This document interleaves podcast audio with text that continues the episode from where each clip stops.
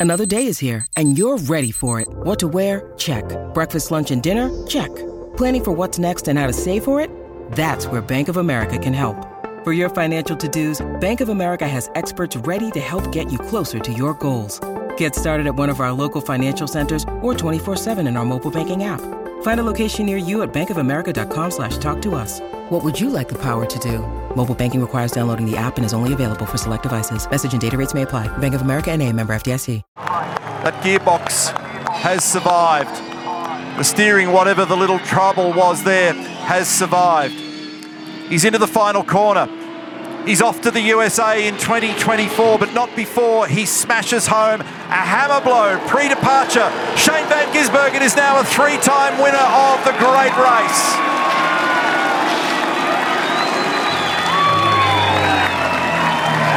Richie Stanaway has never had a podium here before, and he's now a great race winner. Mornings with Ian Smith. No Ian Smith. Daniel McHardy in the chair for him, but we cover motorsport at this time every week, don't we? With the great Greg Murphy.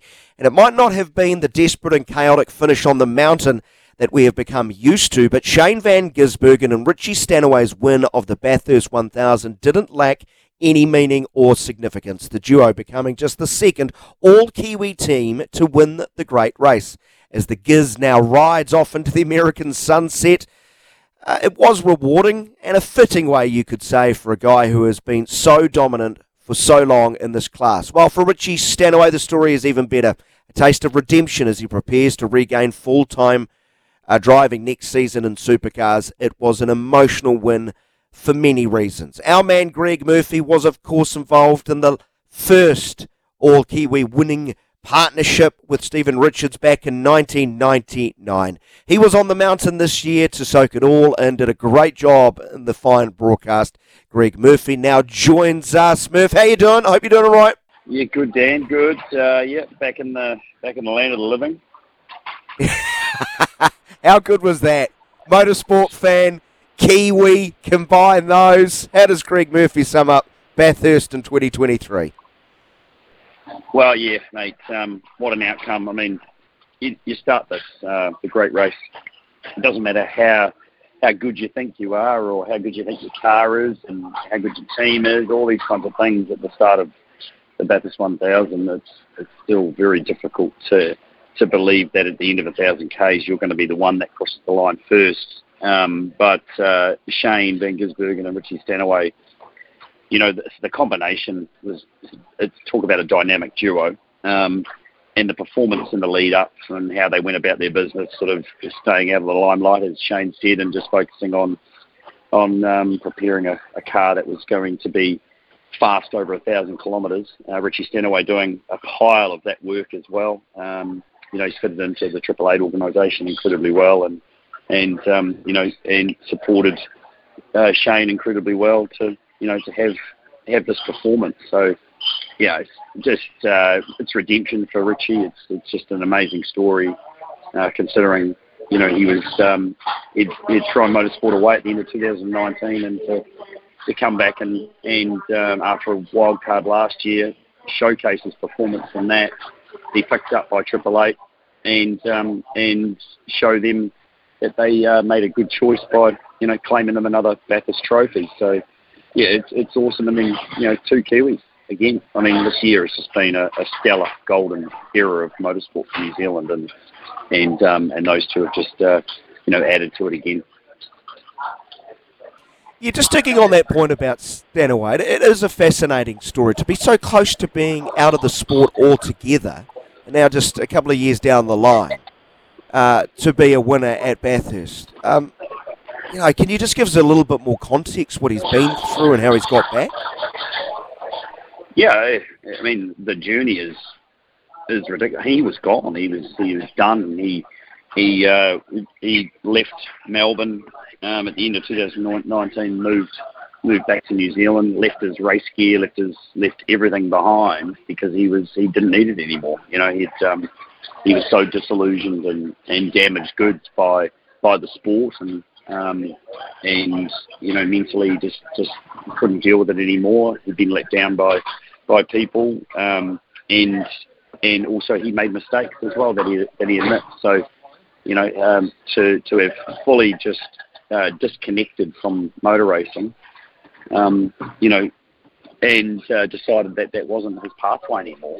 So now be full time, got a signed gig full time for next year in supercars, and and now be, now be a Bathurst champion is, is is an incredible turnaround. And you know he's he's so much stronger than I think he's ever been. You know he understands understands um, the the world of the sport much better.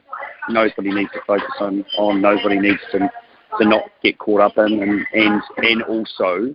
Um, you know, his love for the game is, is, is back, and that's because he he ended up in an in an environment that um, challenged him and pushed him and supported him and believed in him as well, and that's just uh, so important. But you know, it highlights also the sport and and just professional sport as a whole and how ruthless and cutthroat it can be, and that how you know you can be cast aside and forgotten about very very quickly um, for, for much bigger reasons and, and more worthwhile reasons. And, and, and talking about sort of um, mental health and, and the likes and, and being, you know, being treated properly, correctly, so that um, you know these kinds of things don't happen. So it's, it's um, yeah, it's, it's a significant one. I'm just so proud of him for for um, being able to come back out of you know the depths of despair in that space and um, and refocus and, and show us what he's got. And uh, it was it was always there. His talent and speed is, is undeniable, yeah. and and it, it, was before this weekend.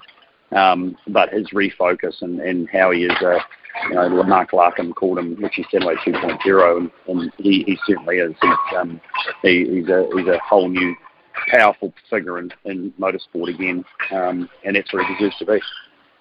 Yeah, and conversely, Shane Van Gisbergen has done a lot of winning in recent times. He's had a lot of success uh, what I noticed when he got out of the car, pulled off the helmet, there was hardly a bead of sweat on him. He's so fresh and so clean at the end of it. Um, a bit like his driving. You know, his reaction to it. What do you think it means to him? Oh, it means a lot, and he's played a huge part in this this for Richie as well. You know, he uh, Shane was a significant um, uh, figure for, for Richie and, and a huge supporter as well. You know, when when all this uh, uh went down. Um, a couple of years ago, a few years ago, 2019, you know, Shane was, was definitely one that was concerned and, and, and reached out as well, and has been um, a huge support for Richie through this through this period. So it, it, it even that adds to the to the story um, as well uh, that the two of them shared that car on Sunday to do this uh, do this meteoric feat. So um, you know he needs he needs to be referenced in that in, a, in that way as well. Shane does, but um, yeah, he you know, he's he's he's just uh, what do you call it? I don't know. He's just a, an incredibly um, talented individual, and we've seen this for, for years now. I mean, his, his numbers and records and what he does in every type of race car uh, speaks for itself. And and you know he, regardless of all anything else, he he and uh, how he's been thinking about Qatar and and the, his year and all this kind of stuff. Once he gets in a race car, puts the visor down, um, you know, he, he gets in the zone. Shane Van Gisbergen um, is almost unbeatable. So, you know, he did that on, on Sunday. They they drove half the race each because the two of them are, are you know, are lead drivers. No, neither of them was really a co-driver, and they they you know they knew what they needed to do, trusted each other. The team did a, a great job for them, and and Shane delivered the goods at the end when when when it all counted. To the race itself, the, those two spoke about their car needing a lot of work to be right when it got serious. Uh, then it was really sort of hanging on uh, towards the finish line, the way they described it in the immediate aftermath and post race interviews. Can you talk us through what they had to work through and resolve to have the winning machine on the checkered flag? I don't think there was too much resolve. I, I think it's just they had a plan um, in place, you know, uh, I think from the beginning, which involved you know, really uh, understanding um, what that car needed to be for the thousand kilometres, not for a one lap. And you know, um, uh, Shane didn't qualify where I think he would have liked to, but you know, put that down to the fact that they weren't focused in that area. Um, I'm sure he was focused when it, when it came to getting in the shootout and wanting to put down a really good lap, but but at the end of the day, um, there wouldn't have been any concerns whatsoever that they were in the middle of the top 10 there for the start of the race because, you know, it, is a terrible cliche, but it is a long race. And so, you know, so they worked on, on that plan and, and um, played played the strategy that they, they needed to. I mean, um, it was uh, spoken about that they needed to get ahead of, of the 88, um, so they got rid of a double stack situation, which did hurt a lot of cars throughout the um, uh, the paddock you know, throughout the the the, um, the journey of, of that thousand kilometres. There was a lot of cars that had to spend a lot of time sitting behind their team car, uh, waiting for fuel to get uh, delivered. So, you know, that was a big part of it. Was um, getting in front of the 88. They were racing their own teammate there to try and put themselves in that position throughout the the early stages, and um, that paid off in a big way. Um, and then, you know, uh, Shane was um, talking on the radio about a few other bits and pieces towards the end of the race that um, were, you know, concerning him a little bit in the cockpit, but I don't think they were too too serious right. in any way. It was just a matter of, of massaging charging the car. But the, the thing that probably did concern him was the fact that the 88 car of Bottini obviously uh, went out of second place in, in pretty devastating fashion for, for Feeney and, and Whincup with a, um, a gearbox mount uh, oh, sorry, gear lever mounting issue, which um, yeah just knocked that car out, and also the Triple Eight car of Craig Lowndes and Zane Goddard. So two two Triple Eight vehicles um, with the same issue uh, would have been of, of, of, a pretty high concern for um, the team in the pit lane, um, and uh, and also when they sort of I think maybe told Shane that he just needed to to be wary, um, that would have just added to the whole complex situation. But right. um, at the end of yep. it all, they managed to get through it. You're losing your gearbox at that stage, hugely frustrating. So, what for the team 88, the 88 number car, is is that the group probably has the most regrets about what transpired? Yeah, yeah, it wasn't even a gearbox. It's actually just a, a mount that the, the gear lever sits on. Um, oh, right. And yeah, so so it was even a little bit more simple in some respects, um, and it'll be something that Triple Eight will uh, be ruining, and um, I'm sure we'll be uh, updating up, updating that um, that part of the car. So I'm sure that that never happens again because that was a one-two, a one-two at Bathurst that um, uh, slipped through their fingers in a big way. So you know, there's there's some uh, some lots of learnings as there always is uh, from from yeah. Bathurst that you you hope you you take on to the next one and, and never have to deal with again. You mentioned the Saturday shootout. seems so long ago now. Kostecki and Russell were the ones to beat in the 99 car after crushing the field. Where did it go wrong for them on Sunday, though, you think? Well, it's sort of, they set themselves up to be in, um, be the chaser um, when they decided strategically not to pit under one of the safety cars. And now I, actually, I forget which one it was. It was a significant one, though, um, where other cars did pit and other cars chose to double stack. Um, and uh, that that basically put them behind the eight ball on their on their fueling strategy um, and and their tyre strategy. And uh, at that point, they knew they were on the back foot, and that was that was before lap 100. It was around maybe it was like 70 odd or something. I think it was, um, and they knew at that point that they were going to need something uh, significant to happen uh, to allow them to uh, put themselves back in that challenging position. I don't think they had the, the they didn't have an, um, any sort of additional speed or an advantage there. Um, you know, the, the, the 97 continued to sort of get better and better and better, and and um, and they'd also, as they strategically put themselves in that in that in that uh, uh, track position um, at the front of the field, which was going to make it hard for anyone else to get ahead of them. So, yeah, it was a little, just a slight bobble and decision there on for the for the 99, and um, and yeah, as I say, it just meant that they were the chaser uh, from that point on, and, and not the one being chased. Lastly, on Bathurst, before we move on and, and wrap this up, Greg, uh, what did you make of the performance of this generation of car overall, and how it responded to the mountain? Yeah, it wasn't. It was it was good. Um, you know, there was there was a few issues here and there, but you have that every year. Um, there's, there's a bit of a parity uh, issue still that needs to be resolved uh, between the, the Camaro and the Mustang. I think that was pretty clear to see for everybody in a straight line. Um, there's some uh, a bit of performance there that needs to be evened out. Um, but overall, you know, lots of drivers talking about how loose the car was and how different it is. Well, it was. It's supposed to be different. I mean, it's been 12 months, you know, since everyone stepped out of a, a car that had been um, uh, evolved and developed over a very long period of time. Um, so this car is always going to be very, very different. Obviously, a lot of some drivers who haven't had the experience in the previous generation car weren't so perturbed by it and just got on with the job. I know Richie Stanaway wasn't really too perturbed; he was quite enjoying driving the car. Um, so it's just it's you know it's new, so we're we're supposed to have um, challenges for the teams and the drivers, but um, I think it performed overall very well. Um, and the speed differential between this car and the and the other car um, wasn't um, uh, as big as maybe some people thought it was going to be. The use of the soft tyre made a difference and was challenging for people to get their heads around. Um, but um, you know, no issues whatsoever as far as I was concerned. Other than, as I say, there's, a, there's still work to do. Supercars and Ford and GM need to get their act together and, and sort out the the small discrepancy that there is between the performance of the two cars. In the Supercars Championship itself, do you back the Giz now to be able to climb over the top of Brodie Kostecki?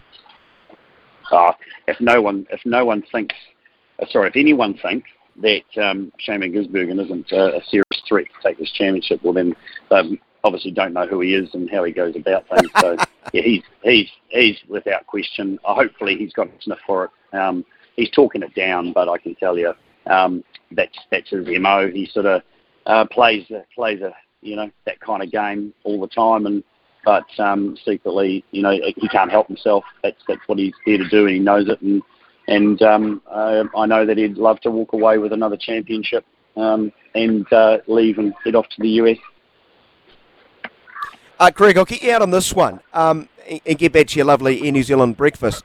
Uh, while this was all going on, did you see the scenes out of Qatar in the Formula One? It was so hot, and I've seen stories of drivers spewing inside their helmets and even passing out. How, yeah. How's that possible? How's that allowed to happen? And could you imagine the excruciating conditions those drivers were under? Oh, I don't think anyone can imagine it until you're in it. I mean, eh, they are so super fit. Those drivers are just elite sports people, not just in driving, but you know their fitness and their training is just so extreme. So if they are struggling like that, um, it says that um, you know there needs to be a real rethink around uh, that event and when they have it, and and putting people through that, that kind of situation. So clearly, there needs to be needs to be looked at as a safety issue in a big way. Um, I don't think uh, Jimmy the drivers look like they enjoyed that too much at all. So. Um, you know, hopefully Formula One, uh, you know, take a look at themselves on this one and, and and think about the teams and the drivers and, and the kind of levels of stress that they're clearly under. So, um, you know, it's, that's going to be hopefully something that uh, is is uh, identified and and um, taken into account in the moving forward. Yeah. Yeah. Will they? Do you have much faith they will? Are they no. the organisation that puts the driver first? Um, that's probably questionable. Yeah. Mm. All right, Murph. You get back to your breakfast. Thanks so much for joining us, uh, Greg. Well, Great job no again, as always, more, over more, the week. Yeah, one more away. mention. One more mention. Louis Sharp, uh, British F4 champion as well over the weekend. Uh, incredibly talented little Kiwi uh, over there doing great things um, on his way to superstardom as well. Uh, wins that championship after a, a, a, very tight battle throughout the whole year. So um, that one needs to be recognised. Oh, we shouldn't be surprised. The Kiwis are just great at the sport at the moment. Mate, that's where we should be focused. We focus on motorsport instead of some of the other stuff. Good on you, Murph. Thanks so much, buddy. Talk to you soon. Good on. Cheers, bye.